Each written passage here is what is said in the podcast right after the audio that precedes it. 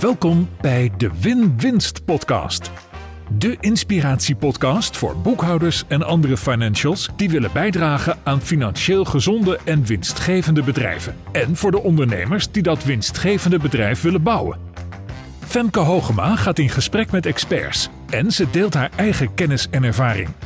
Laten we samen ontdekken hoe je succes creëert voor jezelf en je klant. Een echte win-winst. En deze aflevering van de Win-Winst podcast is weer helemaal anders dan anders. Ten eerste zit ik hier met drie gasten in plaats van één. En nou ja, daar was natuurlijk helemaal geen plek voor. Dus ik heb de hele boel verbouwd. Ik heb mijn stoelen bij een collega in zijn kamer geschoven. En dit zijn onze eetkamerstoelen. En daarnaast laat ik ook het hele format van de Win-Winst podcast los. En dat deed ik eigenlijk ook bij mijn aflevering uh, van mijn hike over de West Highland Way. En dat is het voordeel van je eigen podcast. Je kan gewoon precies doen wat je zelf wil. Vandaag ga ik in gesprek met Sander Aarts, Thijs van der Drift en Mark Tichelaar. En we gaan het hebben over Project Phoenix. Een 72 uur durende training door Special Forces en Marshof. En een grotere mentale en fysieke uitdaging had ik in mijn leven nog niet meegemaakt. En Mark die zegt steeds zo aardig: het is geen sportlesje. We gaan het hebben over project Phoenix, wat het is en natuurlijk de belangrijkste vraag: why the fuck zou je meedoen? En daarna de vraag: en wat levert het nou eigenlijk op? En ik zou sowieso de YouTube-aflevering van deze, of de YouTube-video kijken, want we gaan er zeker wat plaatjes in plakken om bij het begin te beginnen. Welkom Sander, Thijs en Mark.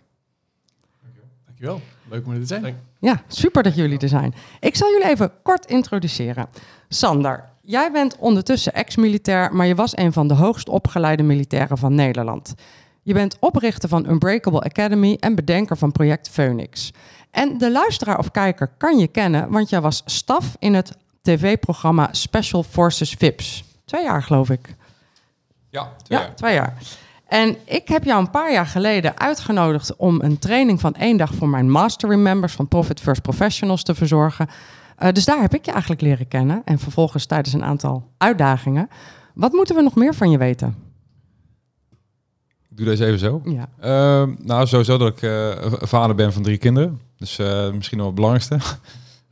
getrouwd met, met Natasja. En ja, inderdaad 21 jaar bij, bij Defensie gezeten de hele term hoogst opgeleide militair van Nederland, dat is, dat is een term die, die heb ik zelf niet bedacht. Die hebben andere mensen van mij bedacht. Het is een marketingterm. Dat, dat, is marketing, dus die wil ik gelijk deze even uh, nuanceren. Want uh, die gast naast me die is uh, minstens net zo goed getraind. Um, en de bedenken van Phoenix, dat is ook, die wil ik ook gelijk nuanceren. Dus het, het, is een onderdeel van, van onze palet aan trainingen, zeg maar. Maar die is wel echt in co-creatie met, met Thijs ontstaan eigenlijk. Dus bij mij komt het eerste ideetje en Thijs die heeft het hele idee eigenlijk verder uitgewerkt. En uh, die heeft daar uh, de ervaring van gemaakt die jullie hebben ervaren, zeg maar. Ja, geweldig. En Thijs was ook uh, onze trainer van ons allebei tijdens project Phoenix. Dus het is ook wel super dat jullie hier allebei zijn. Ja. Dankjewel voor je toelichting. Zeker. Dan ga ik meteen naar jou, Thijs. Want jij was in ieder geval bij de afgelopen twee project Phoenix uitdagingen de verantwoordelijke voor de 72 uur trainingen. Jij was zowel bij Mark in september als bij mij in augustus de hoofdleiding. En verder weet jij, denk ik, meer over ons dan ik over jou. Dus wat moeten we over jou weten? Nou, of ik echt uh, meer over jullie weet dan, uh, dan andersom, dat gaan we zien. Nee, um, Thijs van Drift, 41 jaar, uh, getrouwd.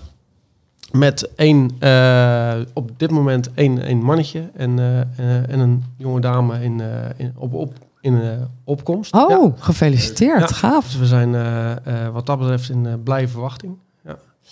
Um, maar inderdaad, waarom we hier zitten, het laatste uh, jaar nu eigenlijk uh, uh, heel druk bij Unbreakable. daarvoor zo'n 22 jaar bij Defensie ehm, gewerkt. Daar ken ik Sander ook van. Um, ja, en, en vanuit de, onze achtergrond zijn we denk ik een jaar vier, vijf geleden al gestart met ondersteunen bij, bij het 12 uur programma. mensen begeleiden in hun ja, persoonlijke groei. Met, vanuit de achtergrond die we hebben.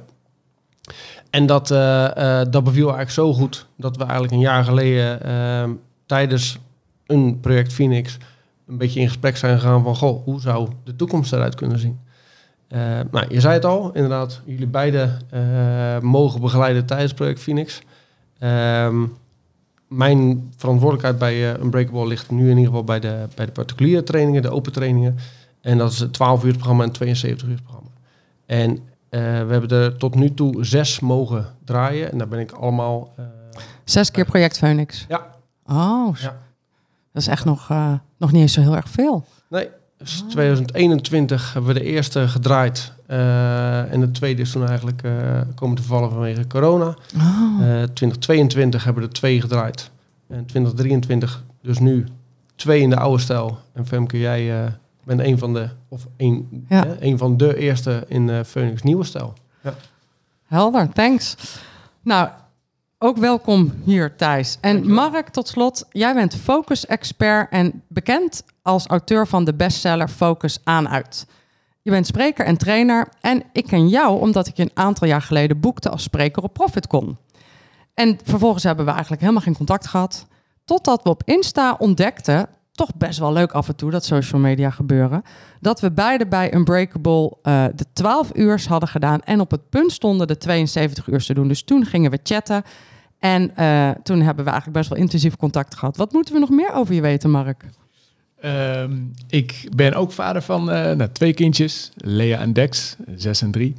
Um, woon in Amsterdam, ben dyslectisch, ben groot fan van heavy metal. Van heavy metal? You gotta be kidding, though. dat wist ik niet. Ja. Oh, fantastisch, lachen. Um, Oké, okay. de eerste vraag, die stel ik dan eerst maar eens even aan jullie. Um, wat is Project Phoenix? Sander of Thijs? Begin jij maar. Ik, ik, ik begin wel inderdaad. En dan mag Thijs hem daarna overnemen. Dus uh, ik ben in 2017 begonnen met een 12 uur programma. Dat was, dat was het eerste pakketpaaltje buiten Defensie. Een open training. Dus echt een, een grensverleggende nacht. En na een aantal jaar kregen we al meerdere, vaak de vraag van... is er nog een vervolg op het 12 uur programma? Mensen hadden al drie, vier keer meegedaan met de 12 uur. En op een gegeven moment nou, ben ik die vraag gaan onderzoeken. Wil ik dat? Uh, ja, kunnen we dat als, als bedrijf, zeg maar? En uh, is het ook uh, sustainable? Het past in de, in de visie die we hebben. Nou, op een gegeven moment kregen we nog een paar keer de vraag. Toen in overleg met, met, met, met Thijs ook. Van, ja, zouden we iets tofs kunnen ontwikkelen, zeg maar? En ik heb, we hebben wel zoiets van, ja, als we iets doen, doe het gelijk goed. Dus dat doen we niet 24 of, of 36, maar dan klappen er gelijk een paar keer overheen. Dus dan gaan we gewoon echt gelijk tot, uh, tot de kern. En, en, niet zozeer alleen om mensen af te breken, maar wel gewoon echt om ze ja, gewoon dwars voorbij al hun uh, overtuigingen te brengen. Ja, maar, want misschien dan voordat we naar thuis gaan, daar toch even op doorgaan. Je zegt vanuit onze visie, maar wat is dan die visie? Ja, sowieso vanuit onze achtergrond, zeg maar. We hebben allebei heel veel uh, zware opleidingen gedaan die, die niet heel veel mensen halen, zeg maar. En we zagen vaak een, soort van terugkerend patroon. Dat mensen onder zware omstandigheden heel primair gedrag laten zien. En soms is dat, komen de mooiste talenten komen bovendrijven, maar soms ook bepaalde blokkades, mentale overtuigingen. En toen hadden ze iets van, ja, als je mensen daar naartoe kunt brengen, naar dat punt dat ze gaan twijfelen of dat ze tegen die mentale eh, blokkades aanlopen, ja, hoe gaaf zou het zijn als je ze vervolgens daar voorbij kunt brengen? Uh, dus zeg maar vanuit ons oude proces was dat het punt waarop mensen afvielen. En vanuit het nieuwe proces is dat je mensen helpt groeien eigenlijk. Ja. En dat, is een, dat kan een individueel proces zijn, maar ook uh, een, een teamproces. Ja. Dus um, ja, dat is eigenlijk onze visie. Dus onze visie is ook uh, eigenlijk onze missie is om Nederland weerbaarder te maken met de overtuiging dat um, ja, stress en spanning, dat, nou, daar kan Mark alles over vertellen. Dan krijg je op een gegeven moment een bepaalde tunnelvisie. En dan zie je eigenlijk vaak de, de oplossing voor je problemen en zie je, zie, je letterlijk gewoon niet meer. Dus als je de mensen ruimte kunt bieden zeg maar, in zichzelf, uh, om daar voorbij te kijken eigenlijk, dan herstellen ze de verbinding met zichzelf en de verbinding met de mensen om hem heen. En zo creëren we samen zeg maar, een, uh, een sterkere maatschappij, een weerbaardere maatschappij. Dus dat je jezelf traint en leert om voorbij die tunnelvisie toch te blijven functioneren. Ja, dus ondanks de, de uitdagende omstandigheden, toch die, die ruimte vinden in jezelf. Uh, om de verbinding met jezelf te herstellen en de verbinding met de ander daarmee te herstellen. En Mark, vanuit jouw uh, visie op uh, focus, is, herken je dat? Nou, ik weet niet wat helemaal mijn visie van focus of dat hier bij past. Want ik ben namelijk ook vanuit productiviteit bekijk. Maar om daarop aan te haken, zo begon ook het programma bij 12 uur editie en ook bij de, de 72 uur toen op een gegeven moment aankwamen op de locatie, toen zei je ook, Thijs, nu, we staan hier vanuit respect. Zoiets, volgens mij zei het zo is, en we gaan het zo zwaar mogelijk voor jullie maken. En we doen, niet iedereen gaat het halen, maar we gaan er alles aan doen om je erheen te loodsen. En zo heb ik dat ook echt, nou, daar komen we zo nog specifiek op terug natuurlijk, maar zo heb ik het ook echt ervaren van, we willen je weerbaar maken, maar we doen dat door het zo intensief mogelijk te doen, want dan pas kom je bij die blokkades. Nou, daar kan ik over meepraten, maar dat is, dat is dus die visie, zo heb ik hem ook echt ervaren, zoals jullie dat hebben opgezet. Ja, mooi. Ja, het mooie is dat, dat de reis, en of het dan 12 uur of 72 uur is, is echt vanuit uh, intrinsieke motivatie. Dus mensen hè, moeten zelf willen om die groei te maken. Ja, want iedereen zegt ook altijd tegen mij, en je betaalt er ook nog voor? Het is helemaal eigen keuze, intrinsiek gemotiveerd. Ja. Zeker weten. En, en daarbij de belofte, we gaan het je zo zwaar mogelijk maken. Maar wel altijd in een veilige omgeving. Uh, en dat is waar we vandaan komen. Hè. Dan is het doel uh, ook om die, die eindstreep te halen. Alleen op het moment dat je het dan niet haalt, ja, dan lig je eraf. En dat is ook logisch, want uiteindelijk het doel is dan om op dat niveau te kunnen werken, kunnen presteren.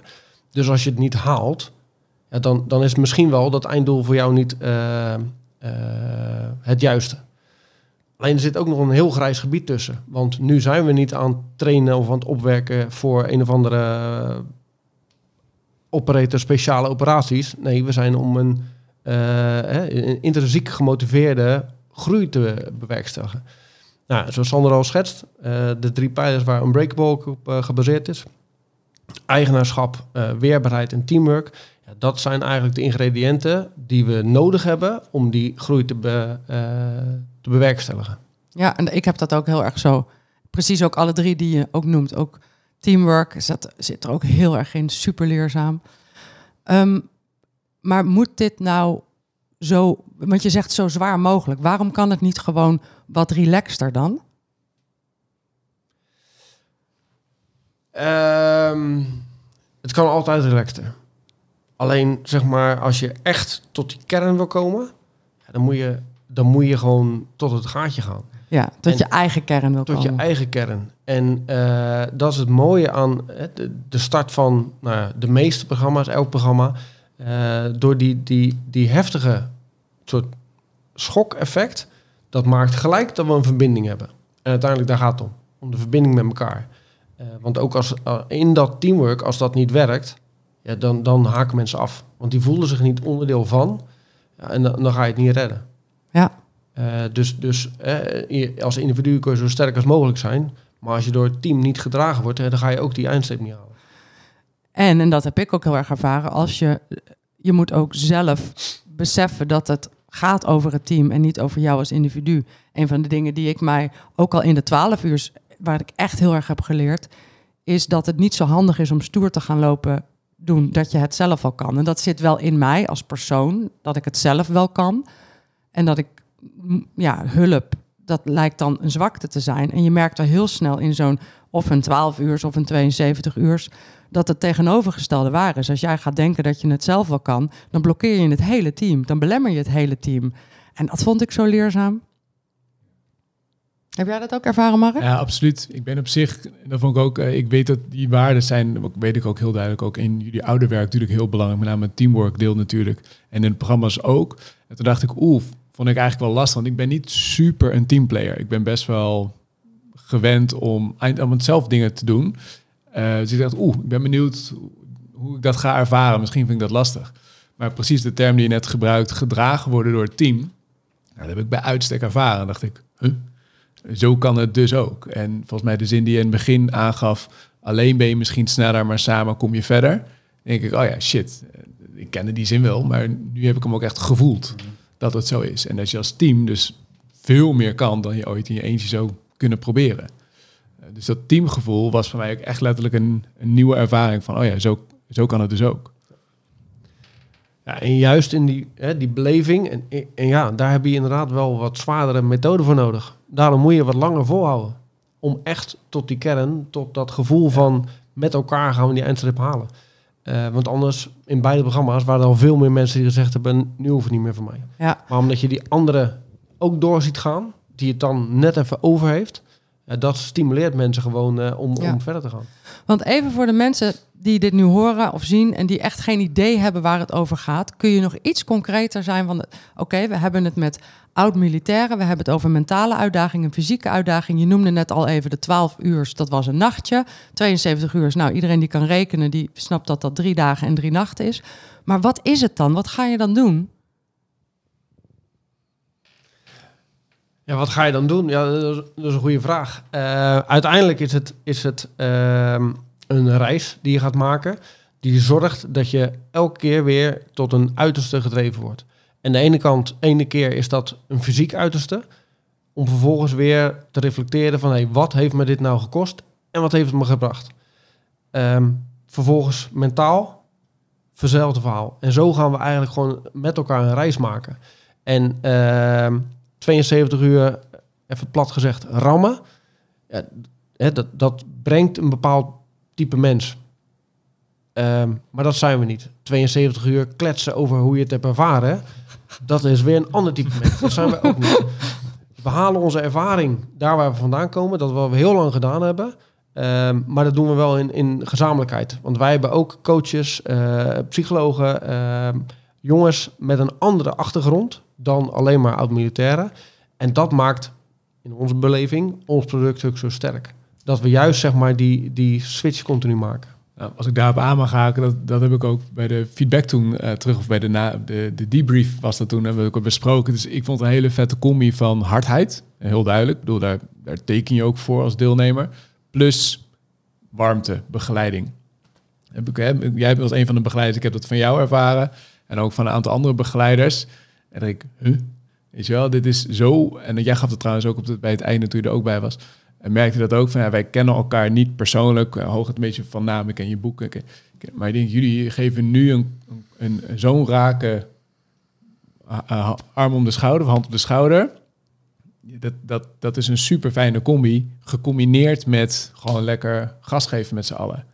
En dus die combinatie, wat ik, dat maakt het een compleet beeld. Als het alleen maar gas geven was en als je niet haalt, ja, de mazzel. Ja, dan was het een hele andere dynamiek geweest. En als het alleen maar over koetjes, kalfjes, alleen maar aai over de bol was geweest, ja, was ook een andere dynamiek geweest. Het is die combinatie wat denk ik ook uniek maakt. En als deelnemer heb ik dat heel, als gewoon heel fijn ervaren, heel goed ervaren. Ja, ik heb dat ook heel erg ervaren, want het is ook de combinatie die maakt dat je leert. Want Ja. als je alleen maar heel hard gaat rammen, dan, ja, dan kun je wel heel stoer zeggen dat je het gered hebt. Maar het leren zit hem ook wel echt in het reflecteren. En ja, daar zit heel veel van het leren in. En ik heb één ervaring eh, tijdens die 72 uur gehad. En ik liep op een gegeven moment na de betreffende ervaring terug met een van jullie coaches. En ik weet dus niet meer wie het was. Want ik was zo. Het was zo'n heftige ervaring die ik had meegemaakt. Maar dat teruglopen, waar ik terug werd gebracht naar de groep. Ik denk dat dat drie minuten was. Op de, heen, eh, op de heenreis hobbelde ik namelijk achter dezelfde instructeur aan. En op de terugreis wandelend liep ik ernaast. Dus dat was een hele verandering over hard en zacht gesproken. Ehm, maar dat, toen heb ik eh, in die drie minuten wandeling heb ik een, een, een drietal vragen gehad. En ik kwam terug en ik zei tegen mijn gro- groep, geloof ik, van ja, op dat moment niet. Maar ik zei later ook, ja, dat is de, de beste therapie die ik in, in mijn hele leven heb gehad. Die drie vragen. Dus dat was zo krachtig. Dus dan gaat het niet alleen maar over rammen. Dan gaat het ook echt over de aandacht voor de mens. Als ik daarop in mag haken, wa- wat we eigenlijk doen zeg maar, met, eh, met onze programma's, met, met 12 uur met, met Phoenix. En zo- zoals Thijs zei, Thijs zei, wat we eigenlijk doen is, eh, is het afpellen van, van de lagen. En de eerste makkelijkste laag is de fysieke laag. En dat doen we door fysieke uitdagingen, fysieke uitputting. Nou, daaronder komen vaak de mentale laag. Dus komen de mentale overtuigingen, de beperkingen. En vervolgens een laagje dieper komen de emotionele laag. En dat, dat bedoel ik met naar, naar de kern gaan. Zo gaan we uiteindelijk na- naar de kern ja, tot soms zelfs een, soort van spirituele laag, dan kom je op het punt van overgave. En dat is heel mooi, dat, dat zie je richting het einde van Phoenix. Dan, dan zie je dat de groep in een punt van overgave komt. En bijna een soort van spirituele ervaring krijg je, een eenheidservaring. Ja, en dan, dan ben je, ik krijg gewoon kipvel, dan, dan ben je zo sterk, want dan is, dan is de weerstand is weg. En, en dat is eigenlijk wat we, wat, wat doen met, eh, met Phoenix. En, en dat is eigenlijk ja, mijn, mijn grootste cadeautje nu. Dat, dat ik één, dat ik mag samenwerken met jongens eh, zoals Thijs, zeg maar. En dat, dat we die, te- die, die werelden communi- kunnen combineren, zeg maar, om mensen te helpen in dat proces. En heel eerlijk, het is van, van het denken naar, naar, naar het voelen. En daarom heb je ook zo'n project Phoenix nodig. En kun je we niet gewoon met elkaar in een klaslokaaltje eh, dingen uit een boekje gaan leren, omdat het uit het hoofd in het lijf gaat. Dat Ja, is. En wat jij nu zegt, van, dit, dit vind ik ook zo fucking tof. Dit, dit, dit deel van die berusting of die overgave. Als mensen ook vragen aan mij, van, hoe was het? Ja, ik, ik heb precies dat spirituele groei in een militaire setting. En Ja. dat is, en denk, ja, dat, voor de mensen, we gaan dus niks over de inhoud vertellen. Dat, dat we dus ook, hè, dat is ook juist allemaal dat je niet weet wat je krijgt. Dat is een deel van de ervaring. Maar, en dit was dit berustingdeel, of die overgave, die heb ik halverwege. Ik heb keer op het punt gestaan van, jongens, fysiek, fysiek lukt het nog wel. Wil ik dit nog wel? En ik zat, ik zat vol in het verzet. Vol, vol, vol in het verzet. Ik liep mentaal echt helemaal vast. Nou, daar heb jij me doorheen geholpen. Ilse heeft me doorheen geholpen. En de groep. En uiteindelijk heb ik daar zelf ook een, eh, een schakel in gehad natuurlijk. En op een gegeven moment kom je dan bij een van de oefeningen... waar we iets lang moesten tillen. eh, kwam ik in die berusting. En dat maakte me, maakte me niet meer uit hoe lang het ging duren. Het was dus allemaal oké. Het is oké. En dat was, ja, dat is... Ja, eh, mooiste ever. Mooiste ever, ja. Maar vertel er eens wat over, want je zegt fysiek ging het wel, maar mentaal zat ik helemaal in de weerstand. Wat, wat dan? Ja, dat was een bepaalde oefening. ehm, in het begin was dat. Ehm, fysiek ging het op zich eigenlijk nog best wel oké. Eh, nou, het ging eigenlijk best goed. Maar ik denk, ja, we moeten nu nog een keer deze oefening doen. Eh, en nog een keer deze oefening doen. Op een gegeven moment ging zo een soort error, error, error. En dacht ik, ja, waarom, waarom? En dan ging ik allemaal goed praten voor mezelf. Ja, maar ik heb een pittig jaar gehad, dus misschien is het zo. Ik heb, ik heb hier al bij de beginsteep gestaan, dus ik heb het al goed. Ik ging allemaal rare ego-dingetjes. om, om het goed te praten dat je misschien ging stoppen. Ja, zeker. En op een gegeven moment eh, viel ik ook echt even uit van de zin van ja, ik, jongens, ik, ik, ik, ik, ik, wil niet meer. En toen in dit geval ging, eh, was een van de begeleiders eh, ging naast me zitten, Ilse. Ik weet niet meer precies wat ze zei. Maar ze zei wel precies de rake dingen. Echt, deed ze hartstikke goed. Toen dacht ik, oké. nou, en toen begon ik heel simpel. Oké, we gaan per oefening ga ik gewoon steeds kijken hoe het gaat. Oké, deze oefening, dat sprintje, nou, dat, dat kan ik wel. Oké, prima. Dus ging per oefening ging ik een beetje in. Nou, dat is nog een beetje kunstmatig. Op een gegeven moment ging ik anderen helpen. Denk ik ook, oké, zo'n mentaal trucje van nou, focus heel erg op. Het gaat niet om jou, richt op de groep, richt op de ander. Dat werkte goed. Op een gegeven moment kwam er de, dat was meestal nog kunstmatig, maar op een gegeven moment kwam die echte berusting. En nu maakt het gewoon, het is allemaal oké. Het is, we doen het met z'n allen. Hoe lang we ook gaan lopen, het maakt niet meer uit. Dat is wel leuk, En want dat, dat, was, die schakel was, ja, dat is heel magisch. dat is ook wat je van tevoren tegen me zei. Dat jij hoopte dat Ja. punt te bereiken waarop je niet meer je ging nadenken of je nog wel verder wilde, maar Ja. dat je gewoon verder ging. Dus dat Ja. heb je bereikt. Ja, maar daar liep ik dus wel echt twee keer, twee momenten echt gewoon vol hard tegen mijn, eh, tegen mijn eigen eh, mentale, eh, gewoon tegen mijn hoofd aan. En toen, begon jij ook, dat vond ik ook zo mooi, van ehm, ik schaamde me kapot. Van ja, maar jongens, ik weet alles over focus, kan ik mijn focus niet verleggen? Vol in de schaamte dat ik vastliep. En toen zei jij, en de afloop gaf jij dat ook terug, van maar dit mag er zijn. Een soort acceptatie van het donkere deel. Ik weet niet meer, zoiets zeiden jullie iets van. Toen dacht ik, huh? En, en toen die acceptatie van nou, dat ik nu vastloop is oké. Toen begon voor mij de, de transitie naar die echte overgave. Maar dat was, ja, ik heb nog nooit zo'n compliment gekregen over iets wat ik zelf heel lelijk vind of vond. Ehm, ja, dat was heel cool. En toen begon de verdieping voor mij. Toen, toen kwam ik erin. Uh, ja, dat was, uh, dat was mooi. Ja. En Thijs, vanuit jou, um, jij was op dat moment leider. Wat heb jij gezien? Bij, specifiek ja, het van, stukje van ja, Mark? dit stukje. Nou, eigenlijk, uh, want het deel van Mark uh, kan ik me nog echt heel goed voor de geest halen. Uh, we hadden namelijk s ochtends overleg gehad van, hé hey jongens, we gaan zo meteen weer knallen. En uh, op dat moment, zeg maar, dat ik eigenlijk naar buiten stapte om de nieuwe dag te starten. We, we eindigen gewoon elke dag, zeg maar, met het proces. En we zouden eigenlijk starten. En, en toen stond uh, Mark voor mijn neus. En zo'n zo'n ja, soort uh, blij, uh, verdrietig grimas van... Uh, ja, ik moet je iets vertellen, maar ik vind het echt heel lastig. En zo kwam het op mij over. En dat vond ik zelf ook wel even lastig. Moest ik ook echt verschakelen, want ik zat al eigenlijk in de volgende modus van... nou, we gaan zo aan de slag. En oké, inderdaad, heel even focussen. En toen kwam je inderdaad met het verhaal van... ja, ik, ik zit vol in de weerstand. Uh, ik krijg het niet meer, uh, uh, nou, dat stukje, vooruit ge, gedacht, de volgende stap enzovoort. Oké. Okay. Um, toen hebben we het gehad over inderdaad de delen. Dat we allemaal wel eens tegen dat deel aanlopen dat je denkt van, "Poh, ik heb echt geen zin om mijn bed uit te komen. Ehm, maar het accepteren van dat deel en vervolgens daar voorbij kunnen kijken eh, van wat was eigenlijk het doel dat je hier kwam. En toen kwam je zeg maar zelf met, met overgave. Oké, dat is een mooi streven. Dus, maar hoe komen we daar? Ja, inderdaad, dan moeten we eigenlijk door de, door de weerstand heen. Hoe lang dat duurt? Geen idee. Ehm, maar daar gaan we wel komen. Ah, en, en dan terugkoppelend, ehm, in de opleidingen die ik gevolgd heb, dus, dus waar het bij mezelf vandaan komt. eh, ik heb me eigenlijk voorgenomen van of ik word weggestuurd of ik word weggedragen. Dat kun je natuurlijk heel letterlijk nemen, maar eh, eh, een fysieke blessure, dus mensen zeggen die, ik, kan niet meer. Nou, met een fys- fysieke blessure, dan kan je niet meer. Dan zegt het lichaam gewoon, oké, nu is het klaar voor jou op dat moment. Eh, dan houdt het op. Ehm, en de andere keerzijde is van als iemand zegt, voor jou houdt het die op. Want je bent een gevaar voor de rest, gevaar voor jezelf, of ja, je draagt niet bij. Dat zijn een beetje de twee graadmeters die ik in mijn, eh, in mijn carrière heb ervaren. En eigenlijk in dit, eh, in dit proces ook meeneem. Want op het moment dat iemand inderdaad... eh, iedereen heeft zijn eigen kracht en, en daarbij ook zijn eigen valkuilen.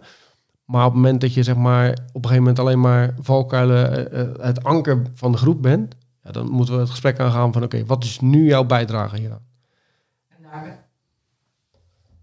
daarmee zeg je dus eigenlijk ehm, dat je dat ons ook wil leren. Dat we eigenlijk moeten stoppen met in ons hoofd steeds te denken, kan ik nog wel? Dat dat eigenlijk, dat je daar niet naar moet luisteren. Dat, je, dat er andere graadmeters tijdens zo'n 72 uur challenge zijn.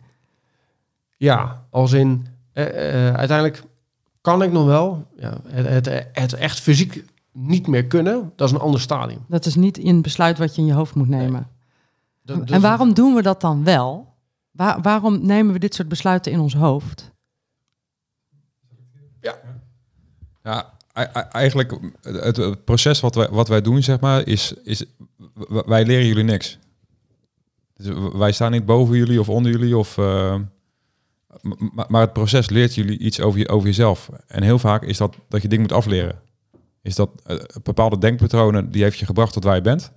En op een gegeven moment kom je erachter van ja, het, dient me niet meer. Dus dan moet je eigenlijk vanuit het denken weer gaan voelen. En dan, Ja. kom, dan kom je op het punt van overgave. Dus ehm, vanuit een soort zelfbescherming gaan we nadenken over kan ik nog wel verder?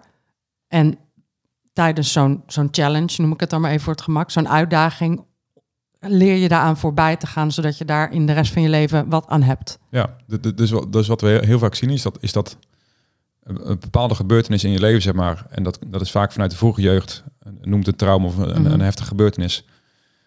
Dat is een, een vormende gebeurtenis geweest. Daar, daaroverheen heb je bepaalde kopingsmechanismen ontwikkeld, die jou uiteindelijk heeft gevormd tot wie je nu bent.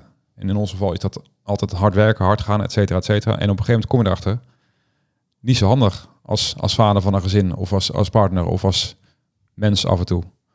Dus dan kom je erachter, oké, dit, dit, dit dient mij niet meer eigenlijk, deze, eh deze kopingsmechanisme, dit, dit denkpatroon. En dan, dan kun je het gewoon loslaten, zeg maar. Maar je moet er eerst eh, gewoon vol even die weerstand voelen. Voelen wat niet, wat niet meer werkt, dat je, dat je niet meer dient. En ja, daarom is het proces ook zo zwaar. Hoe, hoe heftiger dat gevoel, Mhm. hoe meer je denkt van, oh, dit werkt echt niet meer.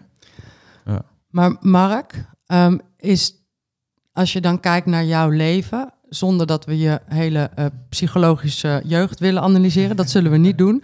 Maar ehm, is dit iets wat jij in het dagelijks leven ook deed? In je hoofd te bedenken dat je niet meer wilde of niet meer kon en dan stoppen? Nou, ik, ik, ken zeker het. ehm, ik, heb het. Ik heb het eerder gehad toen eh, met andere fysieke challenges. Dacht ik, oh, maar ik ben niet sterk genoeg. Ik ben niet. Dus ik, ik ken het stemmetje wat naar boven kwam. Ja, die kende ik zeer zeker, ja. Eh, en dat is dus. Ja, eh, eh, dat, dat ken ik zeker.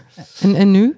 Is dat nu Ja, veranderd? dat is dus echt, dat is het tof aan dit programma, is dat je, het is niet een, een assessment die je invult met een, met een potloodje, dat je dan nog een beetje kan, nou, een beetje je mooie voor gaan doen dat je bent. Nee, in, in zo'n setting komt de rauwe, ruwe, donkere kant, die komt naar boven. Die, die is puur. Het was heel puur. Ehm, En dan aan de lijve onder heel cliché, dus je meer denkt, dan, meer kan dan dat je denkt. Dat is natuurlijk heel cliché, maar als je dat echt voelt, dat je dat gewoon echt ervaart, of daar dus doorheen gaat onder begeleiding van, en, dat is, dat verandert wel zo'n denkbeeld. Dus ja, ik bedoel, we zijn nu twee weken verder nadat het programma is afgelopen. Denk ik dat mijn leven veranderd is? Het is vroeg, te vroeg om te zeggen, maar ik denk het wel. Dus in ieder geval dat deel, ik heb ervaren dat er, dat er veel meer achter zit in dat stemmetje maar een stemmetje is. En om, wat jij toen aan het einde zei, om liefdevol naar dat stemmetje te kijken. Nou, ik weet niet of ik daar al ben, maar dat, dat begint wel een klein beetje door die, door, ja, het Ja, accepteren mooi. van dat stemmetje. En dan kan je er voorbij, tenminste, Ja. dat en het programma het geval. Ja, prachtig. Dus je krijgt tijdens het programma enerzijds de kans om er tegenaan te lopen. Ja, En anderzijds de ruimte om daar liefdevol naar te zijn. ja, Zonder en niet zozeer beschaamd, maar eerder liefdevol. ja. En vervolgens de kans om te ontdekken wat er gebeurt als je toch doorgaat. Ja, het wordt dus niet, en dat vond ik dus mooi, het wordt dan niet makkelijker voor je gemaakt of zo. Van, oh, doe jij dat dan maar niet? Ja. Of zo. Nee, je gaat Nee. gewoon vol gas door. Dat bedoel, daar, daar teken je ook voor. Ik bedoel, het is niet een, dan een za- zacht, dat het allemaal zacht aardig wordt. Nee, het programma gaat vol gas door. Maar dat is dus het mooie van, ja, maar dan kan je dus, dat kan dus ook gewoon. Ja. En dat, dat is die nou, spirituele groei of persoonlijke ontwikkeling of hoe je het ook wil noemen. Dat is een drie maanden persoonlijke ontwikkeling in, in drie dagen tijd, zeg maar. Op zijn minst, misschien wel meer. ja, Zo heb ik het ervaren. mooi. Mag ik jou een vraag het stellen? wat was dan voor jou de reden om, eh, om mee te doen? Ehm, nou, voor mij is de reden geweest om mee te doen, is eigenlijk dat ik geloof dat ik altijd wil blijven groeien, ehm, sterker wil worden, mentaal en fysiek. Ik geloof ook dat dat mijn, mijn missie is. of meer en dan een persoonlijke missie, geen zakelijke missie, maar een persoonlijke missie is om gewoon echt mijn volle potentie te leven en echt eruit te halen wat erin zit. En dat betekent altijd sterker worden, altijd doorontwikkelen, niet stoppen met ontwikkelen. En eh, toen dacht ik eh, dat dit wel een goede volgende stap zou kunnen zijn. Ja, ja dat, is, eh, dat is echt mijn, eh, mijn idee. Dus ook vanuit de wetenschap, ja, ik kan nog wel een boek gaan lezen en dat doe ik ook. Ik lees ook heel graag nog een boek. En ik kan ook nog wel met mensen gaan praten en dat doe ik ook. Maar het is precies wat jullie nu hier allemaal zeggen. Het is het aangaan van en het tegen een grens aanlopen of een ervaring krijgen, waardoor je echt dingen gaat eh, ja, ontdekken in jezelf. En ik heb oprecht wel, ik heb echt, dat zei ik al toen jullie hier net binnenkwamen, ik heb oprecht het gevoel, ik zit er nog steeds in. En het is voor mij nu een maand geleden, ja, een maand geleden ruim, vijf weken geleden. Ik zit er nog steeds in, in mijn hoofd. En ik heb echt het gevoel dat het levensveranderend is. Dat het zo'n enorme, bizarre, heftige ervaring en zo gaaf en zo krachtig, zo sterk. Zo dingen waarvan ik niet wist dat ik ze kon. Eh, ook, ook van die hele kleine, ook sommige dingen duren gewoon lang. En dan de ervaring hebben dat dat dus niet meer uitmaakt. Kijk, als je mij nu, nu tegen mij zegt van, goh, eh, kun je even, weet ik voor anderhalf uur op de bus gaan wachten? Nou, dan word ik als chagrijnig bij het idee dat ik anderhalf, ik niet, niet dat wij tijdens project Phoenix anderhalf uur op een bus hebben gewacht, maar even als voorbeeld. Dan word ik als chagrijnig bij het idee om heel lang, heel zinloos op een bus te moeten wachten. Nou, wij kregen ook een vraag om best wel heel lang iets te gaan doen. En heel even kwam de gedachte in mij op, kunnen we niet gewoon gaan lopen? Want ik hou meer van lopen. We gingen niet lopen, we gingen iets anders doen. En dat was een hele korte gedachte en die was ook weer weg. En toen gingen we iets anders doen. En, en ik gewoon het, het, het heel lang dat doen en nergens meer de, gedachte hebben, ik heb hier geen zin in, ik ben moe, ik heb het koud. Die heb ik allemaal weg kunnen laten. Die, die bleven allemaal achter of zo. En denk ik, wauw, dat is nou een ervaring van in het hier en nu zijn. Dat is zo'n gave, krachtige ervaring. Daar heb ik zo ultiem genoten van de kou en het ongemak. Ja, dat is toch, dat is toch gaaf dat je dat kan zeggen. Dat je ultiem geniet van de kou en het ongemak. Ja, als ik daarop eh, mag eh, reageren. Eh, we hebben in het voortraject ook contact gehad. En dat was een van jouw vragen. En daar hebben we het vandaag ook nog even over gehad. Van, is er elke dag koffie?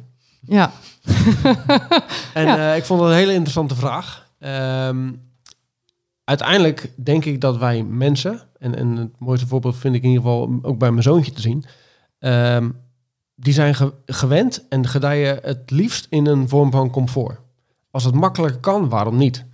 Ja, wat je net zegt, hè, eh, we gaan iets lang doen, ja, kunnen we niet gaan lopen, dat ligt me beter. Eh, kunnen we wel elke dag koffie drinken, want dat heb ik nodig om me, mijn dag goed te starten of mijn focus vast te houden of whatever. Door al die dingen, zeg maar, die we hè, eigenlijk waar we gewend aan zijn geraakt, door die weg te halen, eh, buiten die comfortzone te gaan, gaan zoeken. En dat wil niet zeggen dat alles wat we doen oncomfortabel is, maar het is niet waar je zelf voor kiest. Ja, en dan ga je op een gegeven moment dan ga je naar die overgave toe. Want ik kan er heel veel weerstand tegen eh, hebben, maar die weerstand gaat me niet verder brengen.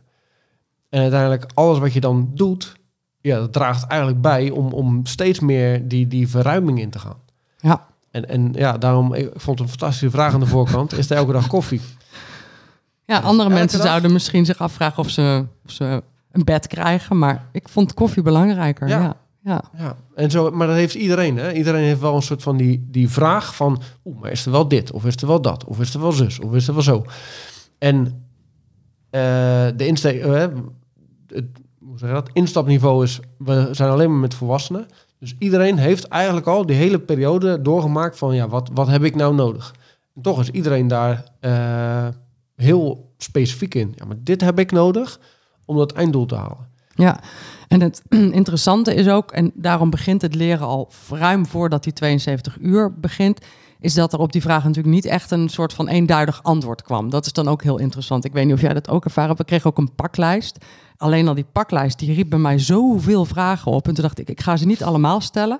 Dus ik besloot die van die koffie dan maar te stellen. Al die andere vragen heb ik achterwege gelaten. Maar ik geloof dat ik er nog een heb gesteld waar ik ook geen antwoord op kreeg.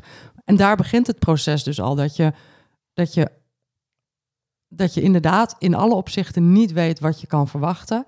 De enige houvast die je dan nog hebt is een paklijst die ook nou ja, enigszins verwarrend is. Eh, dus dat, dat draagt niet bij aan een stukje vertrouwen. En dat is denk ik een van de doelen, is dat je dus niet weet wat je gaat verwachten en dat je dat dan toch doet. Ja, dat klopt. Want uiteindelijk zeg maar, hè, eh, ehm, lopen we vaker tegenaan. Eh, moeten we dan die veelgestelde vragen, moeten we daar helemaal in uitweiden? De onwetendheid, daar begint hij eigenlijk al. En, dat en dat, dat is het systeem eh, aan de binnenkant. Ehm, tuurlijk kan je op een gegeven moment zeggen van je moet eh, dit type schoen heeft die en die voordelen. Of je kan hem helemaal uitkouwen.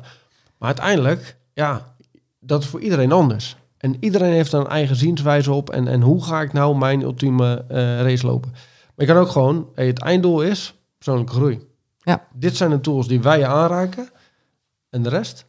En het zit allemaal in hele kleine dingen. Ik was vorige week in eh, Amerika en ik heb twee dagen de Appalachian Trail gelopen. Nou, dat is een, een trail van zes maanden. Daar deed ik twee dagen van. Eh, was alsnog heel cool. Er zit twee dagen over. Dat was helemaal cool geweest. Van bam, Ja, in één nee, keer. Dat, eh, dat is, het is 2500 kilometer, geloof ik. Ehm, maar eh, ja, ik was op zakenreis, dus ik had niet ook nog hele goede schoenen bij me. Dus ik had gimpjes. En eh, ik had dus eh, op dag twee, in de eerste vijf minuten, had ik zeikers natte voeten. En toen moest ik dus nog de rest van de dag lopen. En, maar ja, ja, natte voeten is qua ongemak natuurlijk best wel miniem. Dus waar ik waarschijnlijk een paar jaar geleden of een paar maanden geleden nog had gedacht... eh, ja, kak, dan heb ik de hele dag natte voeten en dan kan ik blaren krijgen. Haalde ik nu ook een beetje mijn schouders op van, oh, nou ja, oké, natte voeten. Klaar. Ja, en ik, ik ken me daar zeker ook in van wat die onwetendheid aan het begin. En dus ook, op een gegeven moment raak je dus ook gewend aan, nou, weinig slaap of niet altijd per se comfortabele slaaphoudingen. Ehm, dus je denkt, ja, nu dan, vroeger was ik echt heel, heel precies met mijn slaap. Altijd, echt zo'n hele geek om dat helemaal gewoon goed te optimaliseren. En nu denk ik, ja, natuurlijk is slaap belangrijk. Dat bedoel, dat is evident. Maar het hoeft dus ook niet perfect, want dat kan dus ook. Ik ben een stuk relaxter geworden in dat soort dingetjes. Van ja, van altijd dingen optimaliseren. Ja, dat, ho- dat hoeft dus niet altijd. En dat vind ik dus echt... Ja, je ruikt, je ruikt comfortabel met... Als het niet helemaal natte schoenen of zo. Ja, boeien, ik kan nog steeds je ding doen. Eh, dat, dat vond ik ook zeker een, een van de dingen die je dan meeneemt. Zijn er dingen die jullie ook merken bij andere deelnemers? Of bij ons of juist. bij ons, of bij andere, van wat zijn mensen, wat nemen mensen mee? Van overgave hebben we het net over gehad. Ik denk dat het voor heel veel mensen een, een gemeenschappelijke deler is. Zijn er andere lessen die jullie terug horen van mensen die, of mensen die wat meenemen? Ja, dat, ja, dat is wel een heel, hele algemene vraag. Ehm, en, en het mooie vind ik, en, en daarom eh, gelukkig doen we ook, en natuurlijk is dat ook een stukje commercieel, maar ook aan reviews. Want dan krijg je eigenlijk juist te horen wat mensen uit, eh, uit, uit terughalen. En eh, dat is echt af en toe wel, nou ja, bijna schokkend. Van het beeld wat ik van mezelf had, wat ik van mijn leven had, tot nu toe, dat is gewoon veranderd. En eh, daar zijn wij echt niet, eh, die credits vanuit Unbreakable, die willen we echt niet, want eh, helemaal, of helemaal, die willen we helemaal niet, niet nemen. want we faciliteren alleen maar. Maar het feit dat mensen zeg maar zo diep durven te gaan om dat niveau te bereiken, ja, dat, dat is zo mind-blowing of, of eh, life-changing. Dat is zo gaaf. En de verbinding die er ook door ontstaat. Er zijn nog steeds deelnemers die gewoon contact hebben eh, twee jaar later, die samen gave dingen gaan doen. En dat, dat kan zijn eh, een wandeling, een concert of whatever, omdat ze die ervaring gedeeld hebben. En juist ook als een soort van in dat groeiproces, want inderdaad, het stopt niet na 72 uur. Het stopt ook niet na vier weken na 72 uur. Maar als het een beetje mee zit, stopt het nooit. En, en eh, ja, die reis, dat we daar een stukje, dat we daar onderdeel in mogen zijn, ja, dat, dat vinden wij fantastisch. Ja. Ik weet niet of het antwoord is op je vraag, Ja, zeker. maar eh, Is, is, Sander, is dit, vind je dat iedereen dit moet doen? Nee, zeker niet. Nee, nee, nee. Nee, hè, z- z- zeker niet. En eh, ik ben geen voorstander van dat, dat mensen dingen moeten. Ik ben ook geen iemand die heel graag eh, advies geeft of zo. Mensen moeten vooral doen waar ze zelf eh, behoefte aan hebben, wat, hun, eh, wat, wat voor hun goed voelt. Kan het heel veel mensen helpen? Dat, dat denk ik wel. Maar je moet wel al een paar stappen hebben gemaakt in je, in je eigen proces. Je moet er ook echt wel aan toe zijn. Je moet ook echt die commit- commitment hebben, zeg maar. Zowel fysiek als mentaal om het, om het aan te gaan.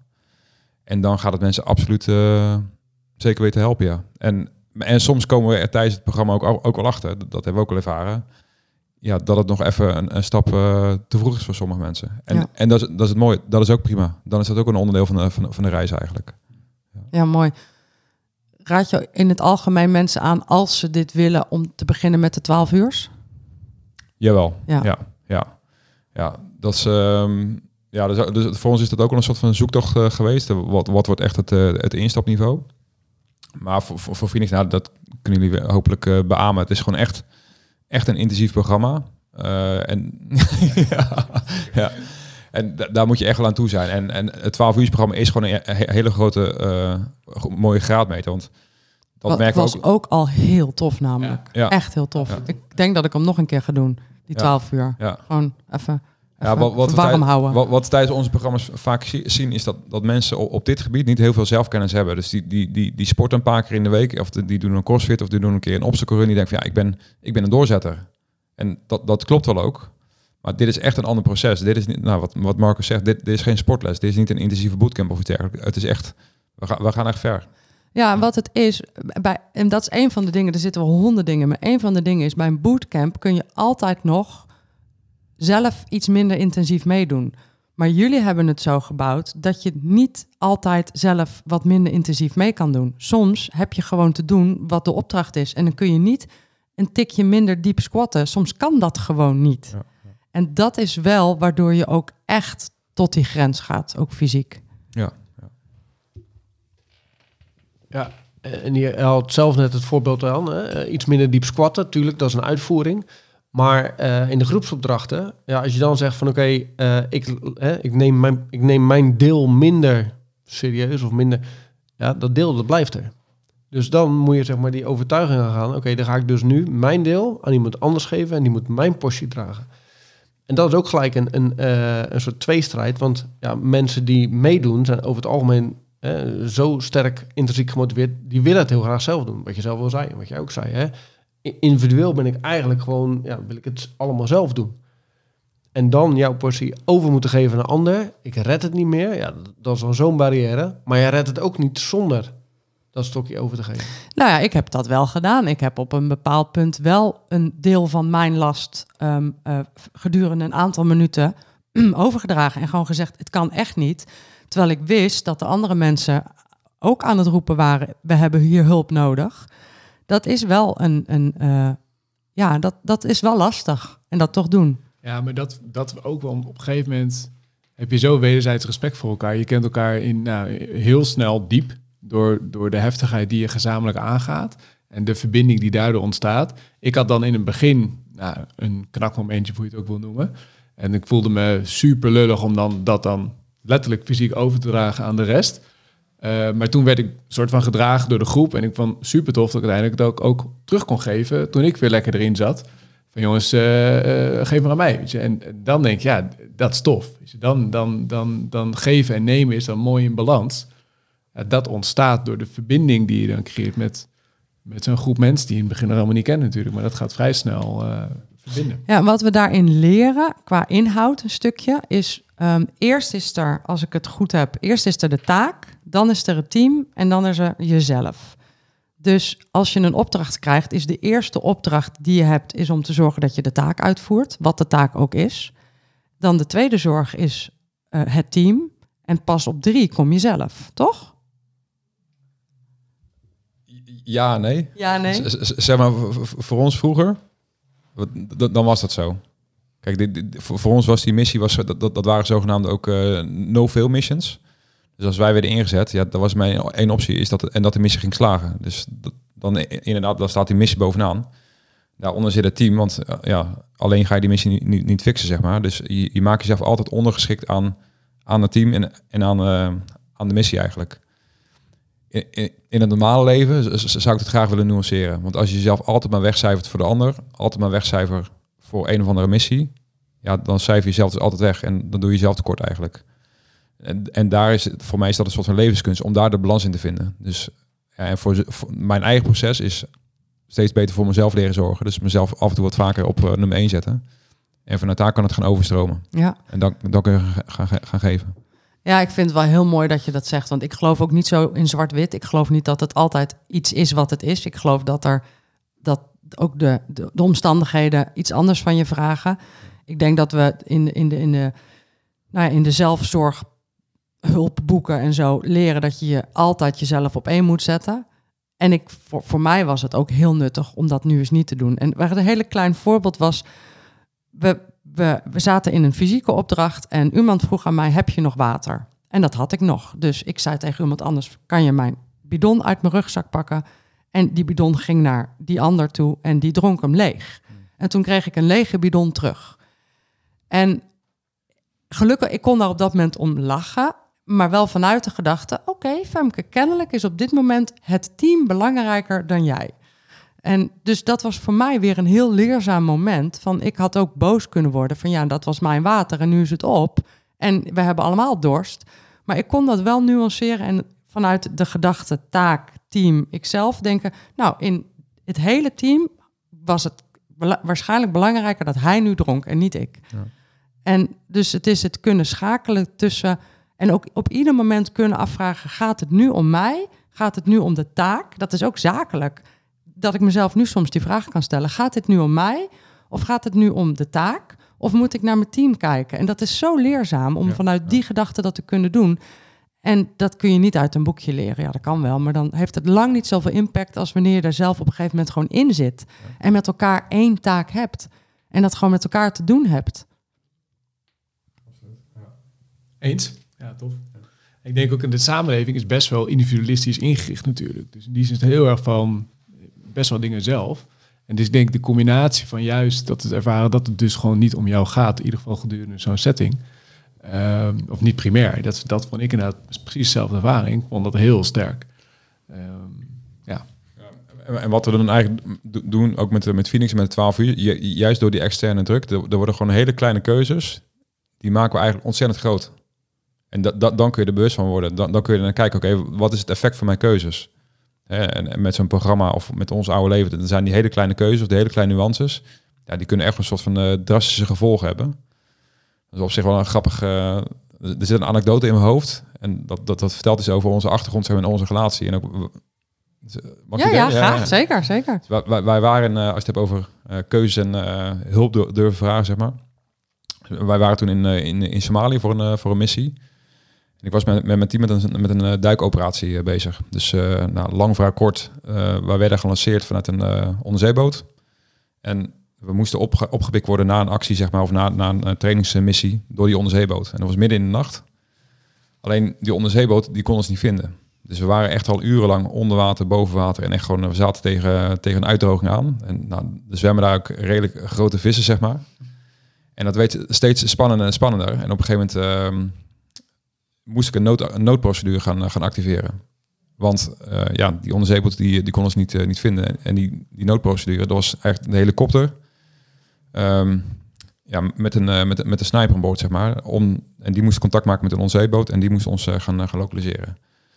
Nou, ik, ben redelijk, ik heb wel een redelijke angst overwinning in mijn carrière. Maar op een gegeven moment werd het zo spannend dat we niet gevonden werden door die onderzeeboot. Ik had van ja, straks dop ik hier de rest van mijn leven met, met, met, mijn team, met mijn team, zeg maar.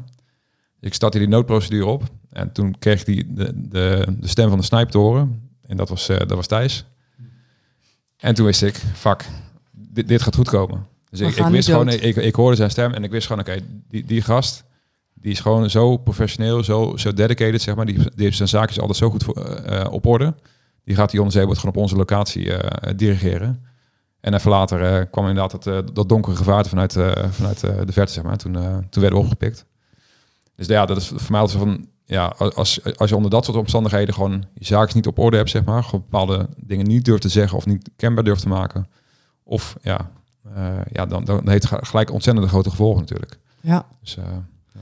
ja. ik heb uh, eergisteren nog zo'n noodprocedure opgestart. Vergelijkbaar met... Ja, ja, ja, precies. Ik was ook onder water en was ik ook, werd niet opgepikt door de onderzeeër. Ja. Maar nee, wel grappig, want het gaat, dat wil ik zo nog ook wel wat over hebben. Van wat, wat, hoe, hè, hoe doen we dit nu in het dagelijks leven? Maar ik was dus, ik had dus twee dagen die Appalachian Trail gelopen en ik was, ik had wel van tevoren gepland. Hè? Planning is ook onderdeel van wat we geleerd hebben. Dus ik had wel gepland wat ik ging doen en ik wist, ik zou op een parkeerplaats van de trail afkomen en ik ging ervan uit dat ik daar een Uber zou nemen, want ik moest mijn vliegtuig halen.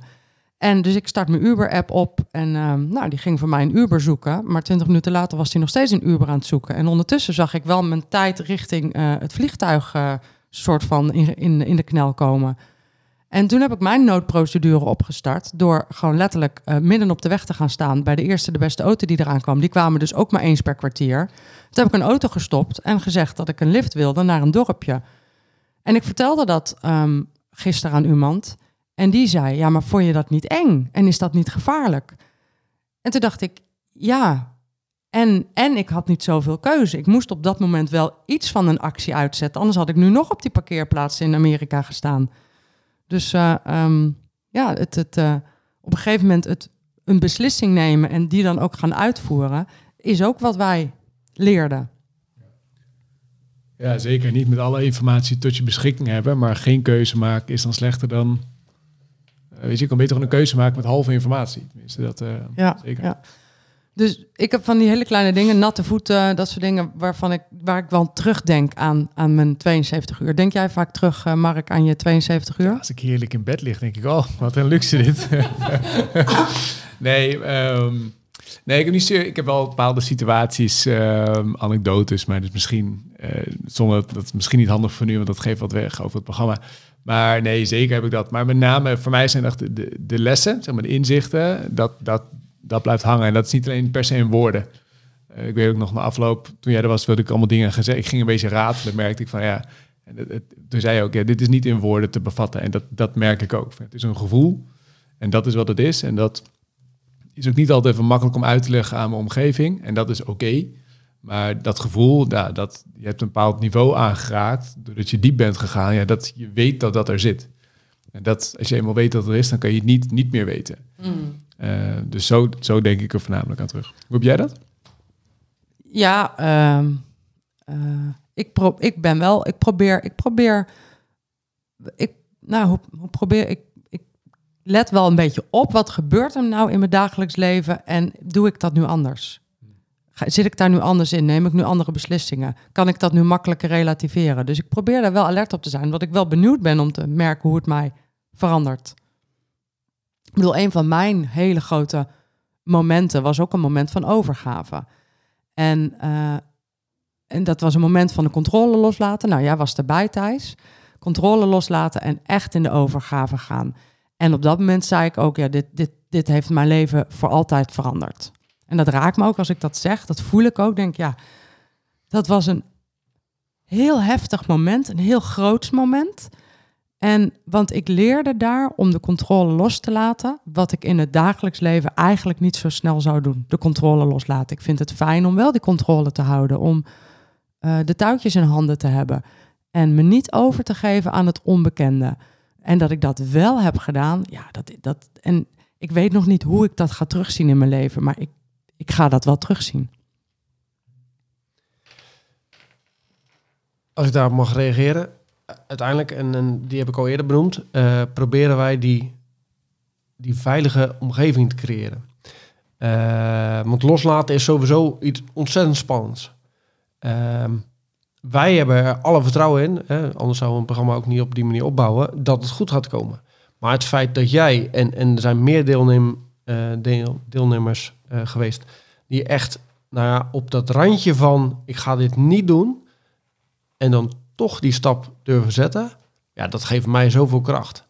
Want uiteindelijk is het natuurlijk, uh, ik ben zelf geen, geen coach, volgt wel een opleiding in en wil graag daar stappen in maken. Maar om dan zeg maar iemand die eigenlijk vol onder weerstand zit, die transities te laten maken van ik vertrouw jou, ik laat eigenlijk al mijn houvast los en ik stap letterlijk in dat diepe. Ja, dat is zo fantastisch. En dan is de ontlading daarin uh, je geeft het zelf al aan. Ja, die is ook heel Ja, was geweldig. Maar jij deed daar een aantal dingen heel goed in, vond ik. Um, ik jij, jij zag dat ik, dat ik mijn ademhaling ging flink omhoog. Jij zag dat en jij vroeg aan mij, wat is er? En ik zei tegen jou, ik ben bang dat ik dood ga. En jij zei letterlijk tegen mij, as a matter of fact, dat zei je dan niet, maar een beetje op die toon, zo casual, je gaat niet dood. Anything else? Dat was heel casual, je gaat niet dood. En daar moest ik het op dat moment mee doen. En dat, dat, ik denk dat dat heel goed is. Ik denk dat het niet goed was geweest als je, um, in mijn geval, misschien voor anderen wel, maar je had niet een hand op mijn schouder moeten leggen. Dat was in mijn, wat had contraproductief gewerkt. was ik nog verder in de, in de misery weggezakt. Vervolgens zei je tegen mij, breng je ademhaling onder controle. Dus ik kreeg een, nou ja, een, een soort geruststelling. Je gaat niet dood, dan moest ik het dan maar mee doen. En een opdracht, breng je ademhaling onder controle. Ja, en ik deed dat ook. En dat, dat was voldoende. Dus het was heel, uh, heel strak gemanaged door jou als coach. Dankjewel. nou ja, kijk, weet je, uiteindelijk, eh, voor, voor jou is het nog zo, uh, zo helder als, als, als het moment net, hè? Um, ja, jij had er twintig toen, hè? Daarom. Um, en het is bij iedereen, zeg maar, een soort van aanvoelen wat is, wat is hier nu nodig? Uh, maar iedereen vindt het spannend. Dat staat buiten kijf. Niemand. Uh, want zonder spanning ga je fouten maken. Dan ga je dingen doen die je niet moet doen. Dus die spanning die is goed, die is gezond, die is nodig. Um, en daarna inderdaad, nou, uh, voor jou zijn het, het, een paar zinnetjes geweest. voor anderen is daar meer voor nodig. Maar om uiteindelijk die stap te maken, nogmaals, die overgave, ja, dat is geweldig. En ja. dat ja, dat is ook een onderdeel wat we echt daarin nodig hebben. Om die transitie te maken van, hey, ik kan zoveel meer dan ik eigenlijk aan de voorkant zou denken. Als je het gaat beschrijven, nou, misschien zeggen mensen zo, dat ga ik niet doen. Ja, en om dan toch nog even het, het verhaal van Amerika af te maken. Want ik, ik had dus problemen met die Uber. En ik mijn vliegtuig kwam letterlijk echt in de knel. En ik stond op een gegeven moment op een treinstation en de trein kwam niet. En de tweede trein werd gecanceld. En het was in Nederland op dat moment tien uur s avonds, dus het was voor mij twee uur s middags. En ik had al op het vliegveld moeten zijn en ik stond nog steeds op een treinstation buiten New York. En waar ik normaal gesproken de controle denk ik vast zou houden en zou vinden dat ik het allemaal zelf moet oplossen, heb ik op dat moment mijn man een appje gestuurd en gezegd ik ben in paniek nu. En hij bleef heel rustig. Hij zat ook hier in Nederland op de bank achter de tv. Ik bedoel, hoe moeilijk kan het zijn? En zei, het komt goed, ik kijk even met je mee. En dat kan tegenwoordig met internet. En hij zei, pak maar een Uber. En dat heb ik heel braaf gedaan. Dus hè, uh, uh, breng je ademhaling onder controle. Pak een Uber, heb ik gewoon heel braaf gedaan. Maar dat moment om mijn man te appen, ik ben in paniek. Ja, misschien heb ik dat wel geleerd bij jullie. Niet helemaal mijn stijl namelijk om te zeggen, ik ben in paniek. Dus thanks. You're welcome. Ik ben heel benieuwd. eh, ik weet niet of je er nu op planning over vraagt. Maar waar komt jullie van? Jullie komen natuurlijk uit een hele um, harde werkomgeving, hè, vanuit de defensiekant. Maar je hebt ook heel duidelijk die beide de interesse in persoonlijke ontwikkeling. Dat is ook jullie missie, hè? mensen ja, weerbaarder maken. Dus dat is psychologisch. Waar komt die interesse bij jullie vandaan? Was dat al in defensietijd ontstaan of misschien daarna? Maar alsjeblieft. Zeker. ja. Nee, ehm, go- dan wordt het misschien een heel lang verhaal. Ik ben redelijk lang van stof. Ga proberen om zo kort mogelijk eh, te houden. Ehm, in die opleidingen, waar inderdaad heel erg specifiek de taakgerichtheid naar voren komt, daar gaan ook heel veel mensen halen het niet. Eh, volgens mij zijn we de selectie ooit voor, voor de eerste, de eh, elementaire mariniersbeleiding, eh 300 man. In de, in, de, in de voorkant 130 eh, gestart, 60 geëindigd. Maar dat gaat natuurlijk elke keer weer door. Nou, dan kun je zeggen van eh, als je met z'n vijven of met z'n zessen of met je, in je eentje aan, het, aan de top staat, zo, ik heb het echt supergoed gedaan. Maar wat is nou de reden dat al die mensen het niet gehaald hebben? Ehm, en daar kunnen eh, redenen bij zitten die, die, ja, als ik dat zou hebben, zou ik het nooit doen. Zou ik het nooit gehaald hebben, laat ik het dan zo zeggen. Ehm, ik ben me heel erg gaan interesseren voor juist wat maakt dat mensen het niet gaan halen. Ehm, in 2003 na mijn eerste uitzending, eh eh, S-Veer, Irak. Toen heb ik ook een, een collega verloren. In, in zoverre, ehm, hij is gelukkig nog steeds eh, eh, onder ons. Maar een PTSS. Nou, we hebben daar, en we waren echt allemaal jonge gasten. Eh, we hebben keihard gewerkt. Maar qua inlevingsvermogen eh, was het niet de, de strijd, de oorlog die we eh, verwacht hadden. Maar wat maakt dan voor de een dat het zo is van... nee, heb gewoon eh, hard mijn best gedaan, punt. En voor de ander, daar is het zo intens geweest... dat hij eigenlijk zijn normale leven niet meer kan leiden. En dat, en, dat is eigenlijk letterlijk eh, het leven wat hij daarvoor had. Dat is zo veranderd dat hij het nu niet meer kan leiden zoals hij dat zou willen. Ehm, en dat is voor mij in Jip taal waar PTSS eigenlijk eh, vandaan komt. En dat stukje, ja, dat heeft me gewoon heel erg gemotiveerd. En daar steeds meer, zeg maar, eigenlijk mee in- probeer ik me in te verdiepen. Van wat is het nou dat mensen wel die stap durven zetten? Eh, ten opzichte van, ja, mensen worden zo, eh, want in dit geval hij specifiek, al had hij eerder om hulp gevraagd. En misschien was het helemaal nooit zo ver gekomen. En dat stukje, dat, dat hulp vragen, het met elkaar eh, dragen, ik denk dat we dat eh, missen. Dus een stukje daarvan is hulp vragen en het met elkaar doen. Je zegt, ik ben me heel erg gaan interesseren in de vraag waarom, wa- wat is nou de reden dat die 240 het niet redden? Heb je daar al andere antwoorden op gekregen? Wat is nou de reden dat ze dat niet redden? Nou, die 240 was natuurlijk helemaal in de beginfase, maar eh, nou, dat is eigenlijk, hoe heet dat? Eh, persoonsafhankelijk.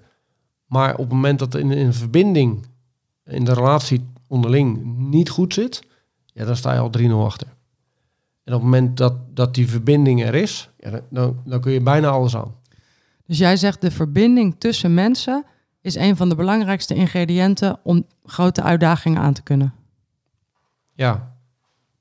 Ja, de, de, de, de relatie, de verbinding tussen mensen, dat maakt eigenlijk of we iets gaan halen aan de voorkant of niet. En ik geloof, en, en wij vanuit Unbreakable, dat stukje weerbaarheid, dus jezelf durven uitspreken naar de ander van hé, hey, ik kan dit niet, of ik wil dit niet, of ik zoiets. En andersom van hé, hey, maar ik heb nu een stukje over, we gaan het samen doen. Als die verbinding nog steeds goed is, gaan we het nog steeds halen. Daarom is het team boven het individu in dit, in dit verhaal. Ja. Gaaf. Had jij dat antwoord verwacht, Mark? Eh, op- sorry, Op de, op de vraag, wat is dan de reden dat sommige mensen het... Nee, op zo'n manier. Nee, ja, die, nee. dat weerbaarheid zo verbonden is met team. Nee, nee, en in verbinding en verbinding ook. Verbinding, ik heb dat ja. wederom wel zo ervaren. Dus, dat, Ja. dus ik, ik, die, die zin snap ik het, maar dat het ook... Nee, ik had niet zozeer dit antwoord eh, verwacht, maar ik, ik snap hem wel. Ik Ja. snap hem wel. Ja. Want ik had ook meer verwacht dat het dingen zijn die je in je, in je eigen hoofd doet. Want wat is dan wat is de impact van wat je tegen jezelf zegt? En kun je, dat, kun je, kun je daarin groeien als het gaat over weerbaarheid, Thijs?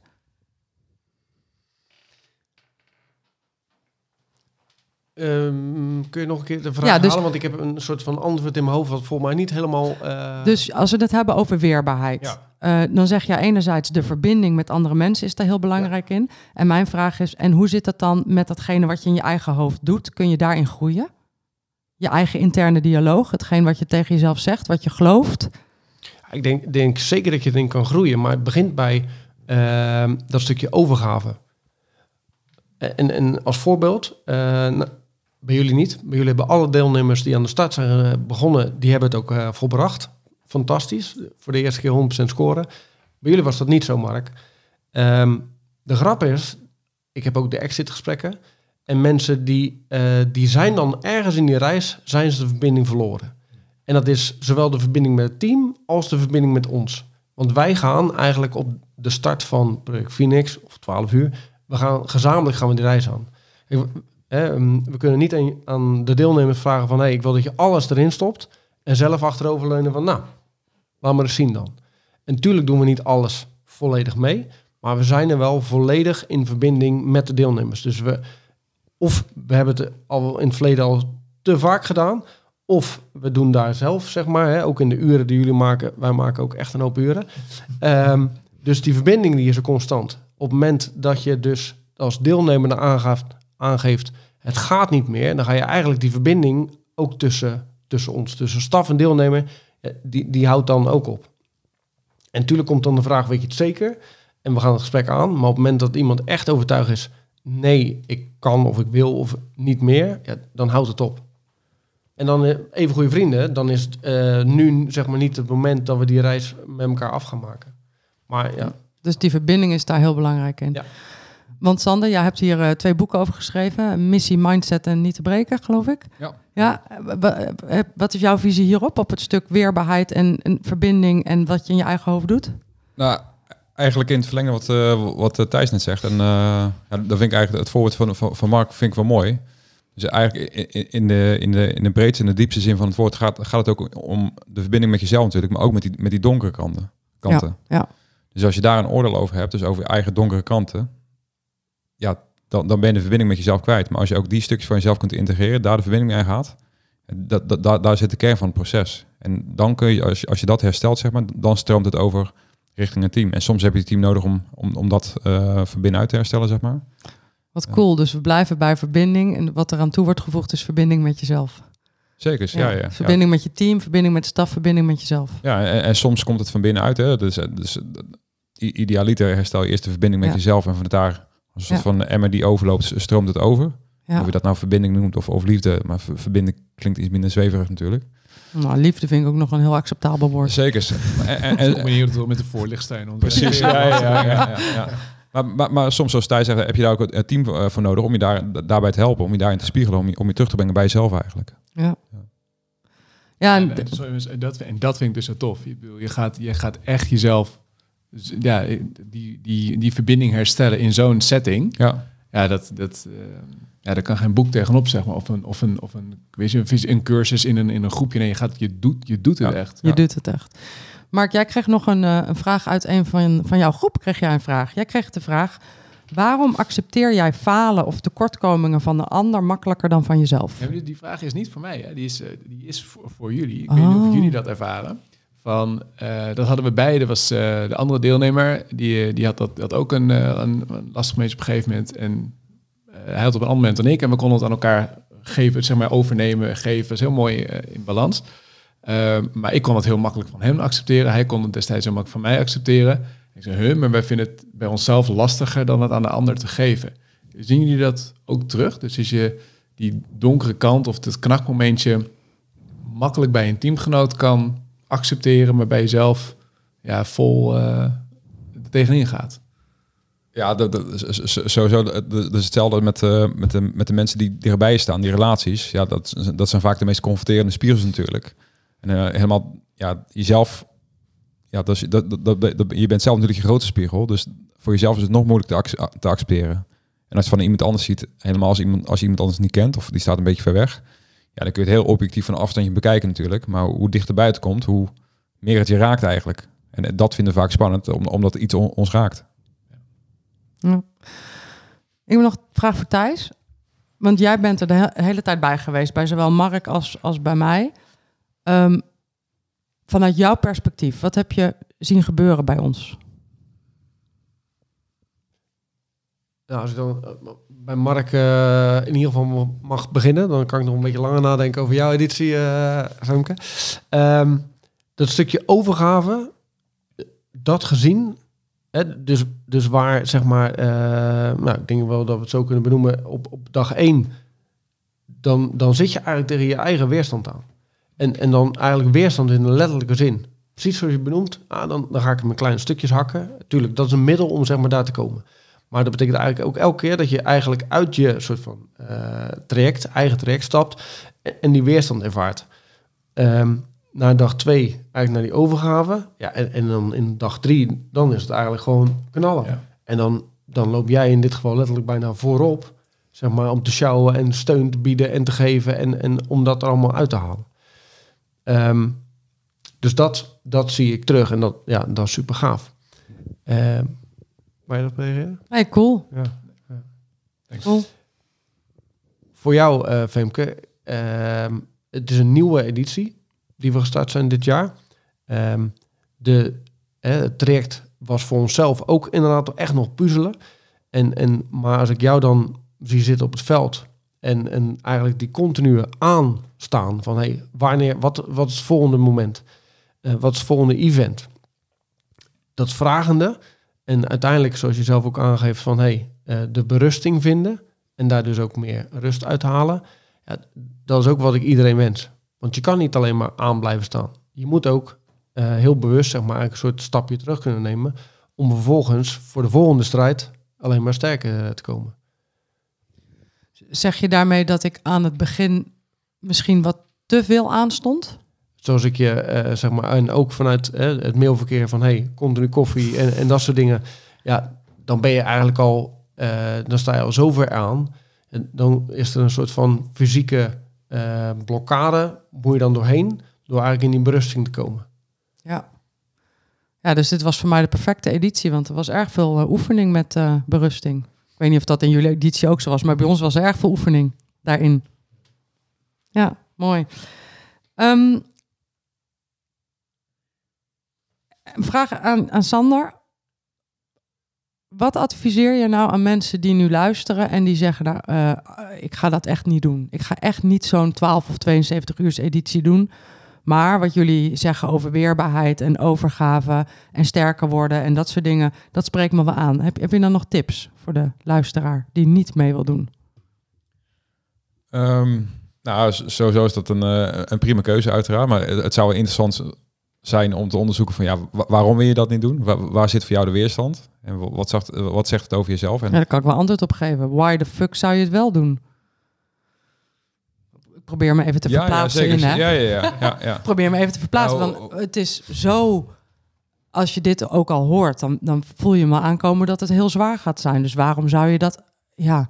En natuurlijk heb ik het antwoord wel, maar dat. Ja, en, en, en dan is het al- alles is relatief. Dus een 72 uur Phoenix, is dat zwaar je 100%. Maar eh, zijn er mensen die al jarenlang strijden tegen een of andere eh, eh, heftige ziekte? Nou, 72 uur is, een makkie wat dat betreft. Dus alles, alles is relatief. Ja. Dus ik zou het dan altijd heel interessant vinden. Ja, waar, waar zit dan de weerstand? En herken je dat bij jezelf? En heb je die weerstand vaker? En kan het zijn dat die weerstand jou ergens in beperkt? Wil, wil je iets niet aankijken? Nou ja, zo leerde ik ook ergens de afgelopen week. Voor, stelde iemand de vraag: wil je het nu zwaar hebben of wil je het over 20 jaar zwaar hebben? En dat hoor ik je eigenlijk ook een beetje zeggen. Van ja, wat is nou 72 uur als je een groei kunt realiseren? Dat als je die niet realiseert, dat je over 20 jaar misschien nog tegen dezelfde problemen aanloopt als nu. Wat is dan 72 uur? Abs- ab- absoluut, ja, absoluut. En dat, dat ja, soms. wel, ik hoor jullie ook zeggen, het is best lastig te, te, te definiëren, zeg maar, wat, wat je dan uit, uit zo'n Phoenix haalt, zeg maar. Ehm, maar wat we over het algemeen zien, is, is dat mensen de, de, de ruimte uithalen. Dus dat ze in zichzelf een stukje ruimte vinden, ehm, waar, waar ze eigenlijk op kunnen, kunnen, kunnen leunen. Dus dan worden ze later in het leven nog een keertje geconfronteerd met een bepaalde situatie. En dan kunnen ze als het ware een klein beetje terug naar die, naar die ruimte in zichzelf. En dat is, het, dat is hetzelfde als, als wij, zeg maar, nou dat weten jullie ook met de kompaskoers. Ja, als je nu zeg maar één graad naar links of naar rechts, Ja, over 100 meter of over 2 kilometer of over 10, kilo, 10 kilometer, dan, is dat, dan ben je echt ergens anders. Ja. En dat, dat gun ik een hoop mensen. Dat ze gewoon die ruimte in zichzelf vinden. En dat, dat ze zi- zichzelf ook die, eh, ja, dat ze die groei er maken. daar een klein beetje op mag aanhaken. Ja. Van dat je ook aangeeft van eh, het, het aan durven gaan en aan willen gaan. En dat zit al letterlijk in het aanmeldproces. Gewoon Ja. letterlijk op die aanmeldknop klikken. Ja. Dat, eh, ik weet nog precies waar ik was toen ik dat deed. Zeg maar, weet Ja, je wel? ja, dat is ja, een dingetje. Maar dan kies je om het... daar- dat is al het begin van de reis eigenlijk. Van wil ik het aan, durf ik het aangaan? Wil Ja. ik het aangaan? Want iedereen weet, je gaat jezelf tegenkomen, meer of mindere mate en wat dan ook.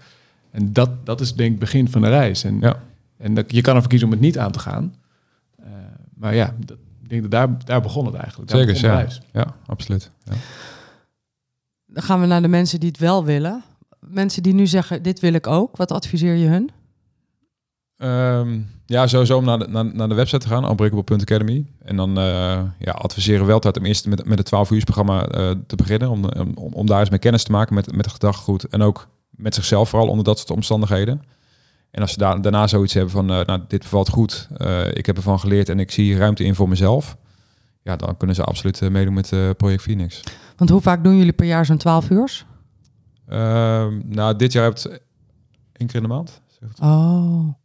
Ja. Oh, het hele jaar door, ook in de winter. Eh, ja, me- meestal tot en met eh november. Oh, ga jij hem nog een keer doen, de 12 Een uur? kerstedienst. Komt er een kerstedienst? Oh, Ja. trouwens, Dat, ja. Ja. Ik, ik, veel te bescheiden, jongen. ja, ik, ik, ik vergeet toch gewoon onze eigen planning. We hebben inderdaad, eh dankjewel Mark voor deze tip. We, we hebben inderdaad een, eh, een kersteditie ingepland extra. Ja, want ze, de, Is ja, er nog plekken, de kersteditie? ja, de, de, de tickets gaan wel eh, heel snel, zeg maar. Dus we zijn eigenlijk al uitverkocht voor, eh, voor, voor dit jaar. Vandaar ook dat we een extra kersteditie hebben ingepland. Dus, ga jij die doen, de kersteditie? Ja, ik? Dat, Ga jij nu aan mij vragen of ik meega? ja. Nou, zo is wel een beetje mee begonnen. Ik had toen net de 12 uur editie klaar. En toen had ik dat, had dat gepost. En toen stuurde jij gelijk... En 72 uur? Ik ik moet heel even nog over nadenken. Maar even later op mijn wagen. ja, ja, ja, je hebt je eerder aangemeld dan ik. Ja. Ja, ja. En, en dat is ook zo. Hè? Eh, uiteindelijk eh, aan het eind van een 12 uur zeg ik ook altijd van... Hey, als, je, als, als dit je gebracht heeft waar je voor kwam... weet dan dat er ook inderdaad nog een verdieping is. Ehm, maar laat dat inderdaad wel eerst even landen. Want uiteindelijk, ook na 12 uur, is het over het algemeen zo dat mensen letterlijk ook zoiets hebben van... laat me even met rust. Eh, en van daaruit gewoon verder gaan kijken. Ehm, voor dit jaar inderdaad zijn we, en, dat was onder andere een reden voor de, voor de kersteditie. Alle 12 uur zaten we eigenlijk al ramvol. Eh, we hebben dit jaar, zoals ik al zei, drie keer Project Phoenix gedraaid. Eh, voor volgend jaar staan in ieder geval de eerste twee edities van Phoenix op de, op de site al open. Voor Q1 en Q2. En dan ehm, uit mijn hoofd de eerste vijf eh, edities van het 12 uur eh, programma. Die staan ook al op de website. Ja. Oké, cool. Dus daar kan iedereen kijken. Ehm, wil jij nog wat vragen aan eh, Sander of Thijs Ik of wil mij? gewoon enorm bedanken. Ik heb gewoon echt eh, enorm genoten van die combinatie van vol gas rammen en de, ja, de warmte eromheen, hoe je, het ook, hoe je het ook wil noemen, een beetje lastig. Eh, ja, die combinatie is gewoon echt tof. En dus een van jullie slogans of zinnetjes is groei boven comfort. Ja, dat weten jullie in een veilige setting te creëren, te faciliteren, waardoor er ja, groei ontstaat. En dat... ehm, Ja, die dus, eh, zegt eigenlijk alles, hè? Groei boven comfort. komt- die komt echt binnen. Dus eh, thanks. Ja, bedankt. Wil jij nog eh, iets eh, vragen of, eh, of vertellen, Thijs? Nee. En natuurlijk kunnen we er nog eh, echt eh, heel lang over zitten. Want, want zoals Sander ook zei, hè, eh, Project Phoenix is eigenlijk mijn eerste echte reis buiten Defensie. Met, met, eh, want ik heb in het verleden ook best wel veel eh, mogen trainen voor Defensie. Ehm, oftewel zelf training ondergaan, maar ook mogen opzetten. Ehm, maar de reis die zeg maar, jullie als deelnemers mij mee laten, laten reizen eigenlijk. Ja, dat is zoveel waard. En dat is ook uiteindelijk echt wel de, stap geweest van... hé jongens, eh, dit geeft mij ook zo'n zo'n wauw gevoel. Ehm, hier wil ik meer van. En daarom wil ik jullie eigenlijk ook heel erg bedanken. Want als hij een fantastisch goed idee hebt... en ik mag dat gaan projecteren... ja, dan heb ik nog steeds jullie nodig... om het uiteindelijk ook eh, te laten slagen. Dus, eh, Nou ja, je bent van mij nog niet af, denk ik. Ik kom nog wel een keertje terug. We hebben altijd nog wat in petto. Heel goed. Komt er Count me in. vervolg? Bedoel je dat? Of Nou, is het nu een uh, De- scoop? Is de- er een scoop? de- Ja, er, is zeker, eh, er zijn zeker ideeën om, om eh, ja, dit eigenlijk voor te zetten. En voor te zetten als in breder te maken. Hè. We, we hebben nu zeg maar per editie ongeveer twee keer twintig mensen die deel kunnen nemen. Ehm, maar er komen inderdaad nog steeds vragen van hey, wat what's next? En een van de antwoorden is van hey, als je alleen maar aan het, aan het knallen bent, alleen maar harder, hè, ga eens vertragen. Eh, maar zelf zijn we ook wel een beetje van, ja oké, wat zou er nog meer in het vat zitten? Dus Zou jij daarvoor aanmelden, Mark? Uh, ga, ik- kan ik nu nog niet beslissen. Maar eh, ik vind die combinatie, want volgens mij organiseer je ook retreats. En dat bedoel je misschien met vertragen. Ik denk dat dat ook een interessante kant is om te ontdekken. In Zeker. alleen maar een gast. Eh, maar ik ben wel benieuwd naar wat de harde kant vind ik ook interessant. Ik vind beide kanten interessant. Beide interessant om te, om te onderzoeken. Nice. Jij? Ik zou mij zeker aanmelden. Maar ook het retreat van Sander heb ik in mijn hoofd eh, om te kijken wanneer ik dat een keer kan doen. Maar dat vind ik veel moeilijker. Ik vind dat rammen veel makkelijker dan eh, drie dagen verdragen. Ja. Ja, dus eh, ja, maar goed, dat geeft niet. Ehm, en Sander, wil jij nog iets vragen of vertellen? Nou, sowieso. Kijk, het is allemaal fantastisch natuurlijk. Hè? Dit, soort eh, events. En eh, iedereen komt met eh, hele mooie, hopelijk diepgaande inzichten over zichzelf. Maar eigenlijk, wat Thijs net al zei, beg- begint daar, daarna begint de reis pas. Want daarna moet je die inzichten en die lessen gaan, gaan integreren. En dat is, dat is eigenlijk het, het, echte werk. Dus die overgave en, en het loslaten en dat soort dingen. Ja, leuk dat je dat bij Phoenix kunt. Maar hoe, hoe werkt het in je normale leven? Kun je dat nog steeds? En dat is oefenen en dat is conditioneren. En dat is... En dat- gunnen we ja, on- onze, onze deelnemers eh, vooral natuurlijk. En ehm, nee, gewoon in het verlengde van Thijs heel dankbaar zijn. Maar uiteindelijk bestaan we natuurlijk bij de gratie van, eh, van, van de moed van de deelnemers. En dat is ook, ehm, ja, dat dat is gewoon heel tof. En daarom zal altijd de basis van onze programma's is gewoon respect voor onze deelnemers. En dat, daar, daar gaan we heel zorgvuldig mee om met, eh, met jullie kwetsbaarheid da- daarin, zeg maar. En ja, en dat is het mooie in, in dit werkveld. Jullie proces is ook ons proces. Dus ook met jullie inzichten en jullie frustraties en jullie donkere kanten. Ja, dat zijn ook onze frustraties en ook onze donkere, donkere kanten. Dus eh, d- daar lopen we samen in op. Dus dat is heel, eh, heel mooi. Dank, dank daarvoor. Mooi. Nou, jullie doen daar dingen heel goed in, want jullie zijn geloof ik altijd uitverkocht. Dus dat is, eh, ja, dat is natuurlijk het mooiste bewijs wat je kunt hebben. Absoluut, absoluut. Ja. Femke, Sander, hoe voel je je? Geweldig. Ik Ja? voel me geweldig, ja. Het is je eerste indruk naar Phoenix? Twee meter achter mij blijven. Blijf aangesloten, kom op! Ik heb, ik heb, dit is, nou, misschien wel de meest geweldige 72 uur die ik heb meegemaakt. Het is super intens en eh, ik ben, ik ben, ik heb duizend ervaringen. Ik heb echt, ik heb echt een geweldige ervaring gehad. Gaaf. En wa- wat was de reden om in te schrijven? Ehm, de, de reden om in te schrijven is omdat ik, ik vind persoonlijke groei en ste- zelf steeds krachtiger, steeds sterker worden, fysiek, mentaal.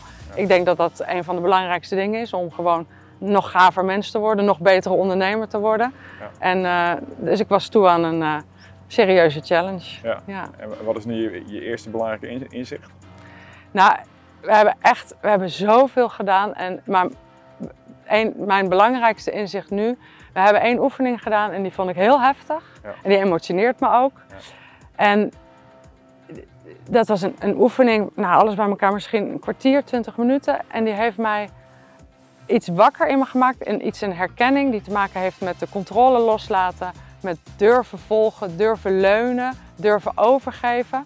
Waardoor ik oprecht denk dat dat levensveranderend gaat zijn. Dankjewel. Dat gaat heel veel ehm, betekenen. Ja.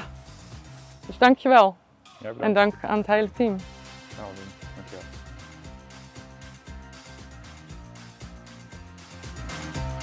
Het was echt zo gaaf. Want je luisterde naar de Win-Winst podcast. En omdat succesvol ondernemen start bij mentaal en fysiek sterk zijn en bij persoonlijke ontwikkeling, had ik vandaag drie hele gave gasten in de studio. Is dit nou de allereerste aflevering die je luisterde of keek? Kijk dan vooral even tussen de overige afleveringen, want ik heb het in deze podcast over persoonlijke ontwikkeling, geld en ondernemerschap. En de ene keer met een gast en de andere keer just me. Super tof dat je er deze keer bij was en tot de volgende keer.